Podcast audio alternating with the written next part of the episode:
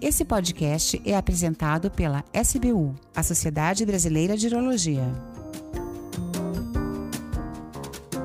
Bem-vindos a mais um programa da Rádio SBU, da Sociedade Brasileira de Urologia. Eu sou Alfredo Canalini, membro titular e secretário-geral da Sociedade Brasileira de Urologia. A bexiga é um órgão localizado no abdômen inferior e tem como função armazenar a urina, que é formada de forma ininterrupta pelos rins e também tem a função de eliminar totalmente a urina nela armazenada no momento que urinamos. Para ajudar a bexiga nessa função cíclica de enchimento e esvaziamento, existem um conjunto de músculos que mantém a uretra fechada no período de armazenamento, evitando que a urina escape pela uretra, e que relaxa no momento que queremos urinar, fazendo com que a urina saia pela uretra sem qualquer obstáculo. Quando esses órgãos não funcionam de forma adequada, o paciente pode ter escape de urina pela uretra, que chamamos de incontinência urinária. Hoje, vamos conversar com a fisioterapeuta doutora Érica Valentim sobre como a fisioterapia pode ajudar no tratamento das incontinências urinárias. Érica, bem-vinda à Rádio SBU. É um prazer falar com você sobre esse tema. É, muito obrigada, eu que agradeço o convite mais uma vez, é sempre uma honra e um prazer. É sempre muito bom essa comunicação com os ouvintes, com os, os profissionais, essa troca, né? Essa troca é sempre muito bem-vinda. Érica, a incontinência urinária é um problema que pode afetar ambos os gêneros e também em qualquer idade. Quais são as formas mais frequentes de incontinência urinária? Bom, é, a incontinência urinária, ela geralmente pode acontecer, pode acometer é, o ser humano de uma forma geral, homens, mulheres e crianças. Mas a forma mais comum que a gente mais escuta, mais, talvez mais corriqueira, assim, mais leiga de, se ouvir, são as incontinências é, de esforço, a incontinência urinária mista e a incontinência urinária de urgência, que seria uma combinação da incontinência urinária de esforço com a incontinência urinária mista. Existem outros tipos, mas aí são coisas é, é, que saem de, desse, desse, desse básico, dessa, dessa coisa inicial da, da bexiga. Então você tem a incontinência urinária de esforço, que é aquela que acontece quando o paciente faz algum tipo de força maior, ou tossindo, ou espirrando, ou levantando um peso. Aquela incontinência urinária de urgência, que, como o nome já diz, é, existe uma vontade súbita de urinar que tem que chegar ao banheiro, e a incontinência urinária mista, onde esses dois sintomas eles podem ocorrer simultaneamente. Mas falando da urgência miccional, aquilo que nós chamamos de bexiga hiperativa, sabemos que isso pode existir temporariamente em crianças até que haja pleno controle neurológico da função da bexiga mas que também pode começar a acontecer na vida adulta, prejudicando muito a qualidade de vida. Há medicamentos que podem ser usados para tratar esse problema e a fisioterapia também pode auxiliar bastante os pacientes. Como é a avaliação e o tratamento fisioterápico desses casos, considerando que essa urgência miccional ela é percebida quando a bexiga contrai, no sentido de esvaziar o seu conteúdo, mas independente do comando do sistema nervoso central? Bom, é, a avaliação da fisioterapia ela é, é, é, no sentido funcional, no sentido de juntar essa, essa, esses sintomas com o diagnóstico médico previamente é, é adquirido e tentar usar recursos é, para contribuir com, com, com, com, esse tratamento, com, com, com esse sintoma, tentar diminuir esses sintomas na criança. Então, é, a gente vai avaliar a, o estado muscular vai avaliar toda a queixa dessa criança e, e associar isso ao estado muscular, ao estado é, dos, dos sintomas em si. E a partir daí a gente pode traçar uma terapêutica baseada em exercícios, de forma geral, né, em exercícios é, eletroestimulação do ponto de vista neuromodulador. A fisioterapia tem como um dos recursos a eletroestimulação, e essa eletroestimulação pode ser tanto utilizada é, para promover contração muscular, que não é o caso das bexigas hiperativas, mas também para promover neuromodulação, que é uma forma de, através do nervo, mandar uma mensagem para o centro miccional relaxar essa bexiga, fazer com que ela é, é, equilibre o, o, o, essas contrações não inibidas, porque essas contrações não inibidas elas precisam acontecer, mas não nos momentos errados que elas estão acontecendo. Então parece que o mecanismo de ação dessa neuromodulação é regular, é estabilizar, é neuromodular. E a avaliação é muito importante porque a gente vai perceber se existem fatores musculares que podem tornar essa bexiga hiperativa, como hiperatividade muscular ao repouso. E para isso a gente utiliza o, a eletromiografia de superfície, que é um recurso da fisioterapia. É, existe a eletromiografia, que é um recurso médico, que é, é, uma, é um exame realizado por médicos, é, especialistas nesses tipos de exame, como eletroneuromodulação, eletromiografia. Mas existe a eletromiografia de superfície, que é um, um diagnóstico funcional. Ela vai mostrar para o fisioterapeuta se a função de contração e relaxamento, se ela está adequada, se os tempos de retorno a, a, ao relaxamento após uma contração, se ele está adequado. Então, isso vai ser uma ferramenta de, de, de muita importância para o fisioterapeuta. E ela assim, se compreende em todo o público, na criança, no adulto, no idoso. Agora, eu, só para é, é, fazer uma. Você falou de maneira é, muito, muito clara, muito correta, que essas contrações involuntárias, essas contrações que nós chamamos não inibidas, também no, no jargão mais antigo, né, na classificação antiga de é. É, elas, elas têm que ocorrer na criança, faz parte do comportamento neurológico, ainda não totalmente amadurecido das crianças. A gente sabe que a maioria dessas crianças vão conseguir esse controle voluntário a partir dos até os quatro anos de idade. Mas no adulto, a, a, a, contração vesical involuntária ela é sempre considerada como uma, uma contração é, é, patológica, no sentido de que ela não deveria estar ali. Né? Mas os recursos são os mesmos, né? porque o objetivo é você fazer com que o, aquele, o que você chamou, que se chama, né, a nomenclatura, o centro é, de controle da micção, é, que se localiza no sistema nervoso central, que ele possa é, atuar através dessa neuromodulação de forma a não deixar que essas contrações involuntárias elas apareçam. É, é Exatamente. isso, né? Exatamente. A, a, a, essas contrações na criança, ela parece que ela, que ela ainda está terminando de, de, de, programar essa bexiga, que essa bexiga está ainda passando por um processo de, de término neuro, é, neurológico, né, do, do, fisiológico ali da, da bexiga. Hum.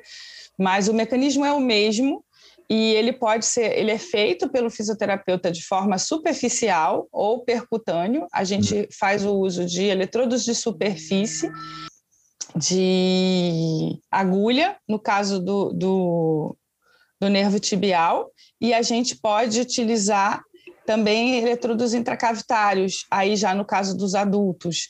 E essa, essa opção terapêutica ela, ela tem a finalidade de modular esse funcionamento é, é, neuro, neurofisiológico. Ela, ela leva ao equilíbrio e, e vai fazer tanto em crianças quanto em adultos. Enquanto na criança essa evolução ainda está acontecendo, no adulto ela é um problema. Então, ele leva para o mesmo resultado fisiológico de controle dessa do funcionamento ideal da bexiga. É como se eu, eu costumo dizer para os pacientes que essa neuromodulação funciona como uma antena que ajuda a sintonizar melhor, porque essa ponte da explicação do funcionamento para o leigo é um pouco mais confusa. Então, se a gente pode simplificar essa conversa, eu acho que fica mais fácil a aderência ao tratamento. Agora, em relação à incontinência urinária de esforço, ela pode ocorrer em ambos os gêneros, porém os aspectos são bastante diferentes no homem e na mulher. No homem, a principal causa é quando se faz necessária a realização de uma cirurgia para curar o câncer de próstata. E com a remoção deste órgão, a musculatura do períneo permanece como um único mecanismo para evitar a perda de urina. Como você lida com esses casos? É importante a avaliação desses pacientes antes da realização da cirurgia? Bom, é, a avaliação dos pacientes, tanto homem quanto mulher, vai se dar pelo mesmo processo. A gente faz o exame físico, que compreende numa palpação específica da fisioterapia, procurando conhecer a, a, a resposta é, é, voluntária do indivíduo à solicitação de contração dos músculos do assoalho pélvico. É, é, a partir dessa palpação inicial e de toda a construção de anamnese, de queixas, disso tudo, a gente submete esse indivíduo à eletromiografia também para conhecer como é que esse, esse, essa musculatura se comporta. Bom, no caso dos, dos homens que passam pela cirurgia, é, as evidências que a gente tem hoje, elas nos dão mais suporte do que no, antigamente. Então, a gente tem muito mais evidência de que a gente pode fazer alguma coisa por esse homem pré-cirúrgico. Essa, essa a, a avaliação pré-cirúrgica, ela não vai determinar que uma, uma não incontinência, um não problema pós-operatório, porque o, o, a cirurgia nem aconteceu. E parte do princípio que no, no, no assoalho pélvico masculino, ele não sofre do processo de envelhecimento muscular como a mulher. Então, uma mulher na mesma faixa etária, ela tem é, é, é, com uma condição muscular que pode ter sido afetada durante, toda a vida pelo parto, excesso de peso ou não, mas tem uma, uma outra característica essa, essa função muscular feminina além da gente ter o canal vaginal, que é um, um fragilizador dessa estrutura muscular, por não ser um, um, componente contrátil tão importante. Então, no homem, a gente não parte do princípio que ele tem um problema muscular, de que ele já está com um processo é, iniciante de, de, de, desgaste muscular. Mas é, a gente observa, e, e vários profissionais é, ao longo de muitos anos avaliando esse paciente previamente e realizando estudos é, com esses pacientes passando por fisioterapia prévia, se observa que essa educação é, muscular prévia vai trazer para o paciente um retorno às funções miccionais é, mais agilizado no pós-operatório. Também o controle motor da resposta do, neu, do neurofusional é, do músculo, essa, esse músculo vai ser ativado de forma voluntária pré-cirúrgica, e isso traz uma coordenação e controle muscular maior para esse assoalho pélvico.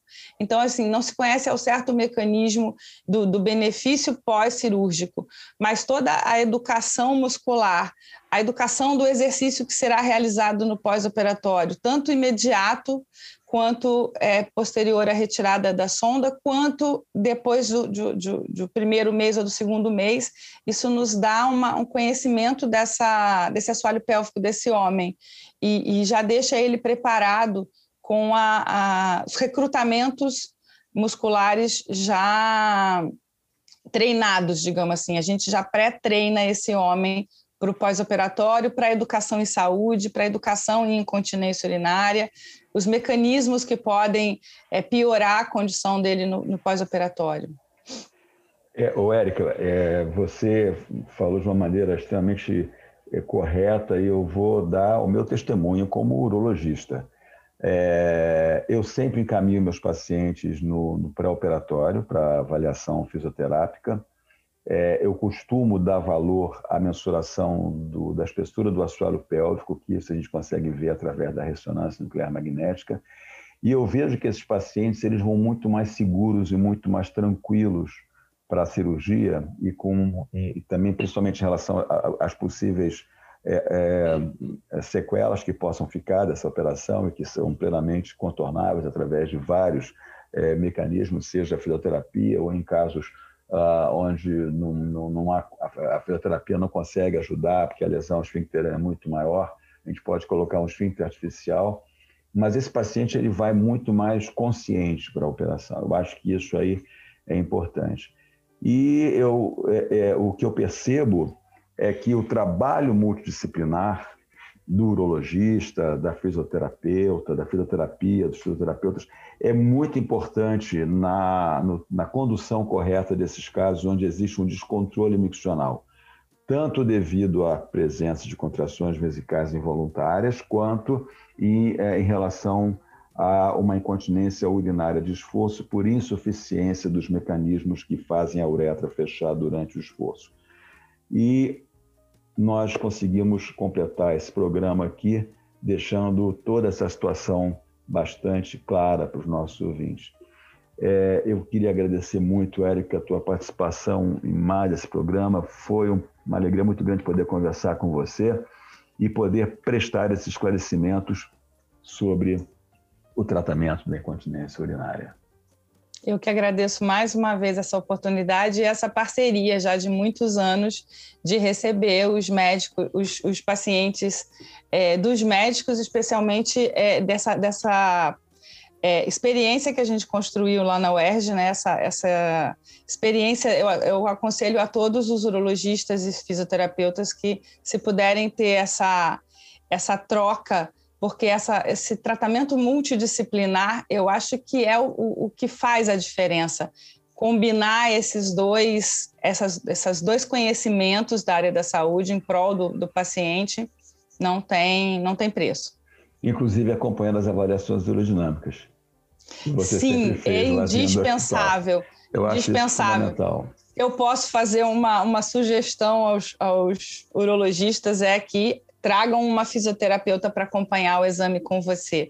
Não é que a fisioterapeuta vai realizar o exame, mas ela vai conhecer a mecânica, porque é um exame dinâmico, é um exame funcional, é um exame que para quem já participou, sabe o que, que é aquele gráfico, está olhando. Óbvio, é possível você identificar o exame sem acompanhar, mas o urologista faz parte da formação dele acompanhar exame aerodinâmico, fazer exame aerodinâmico, mas isso não faz parte da formação do fisioterapeuta. Então, isso agrega muito, muito, muito, muito. Já, já a, gente, a gente consegue, inclusive, fazer uma orientação prévia àquele paciente logo em seguida do exame. Então, o paciente sai do consultório com uma orientação educacional, não é um tratamento, é uma educação miccional para ele levar para casa, levar para o médico que solicitou o exame, para o pro profissional que vai receber ele com esse resultado. Muito obrigado, Érica, mais uma vez. E fiquem ligados com a Rádio SBU. A Rádio SBU é informação de qualidade.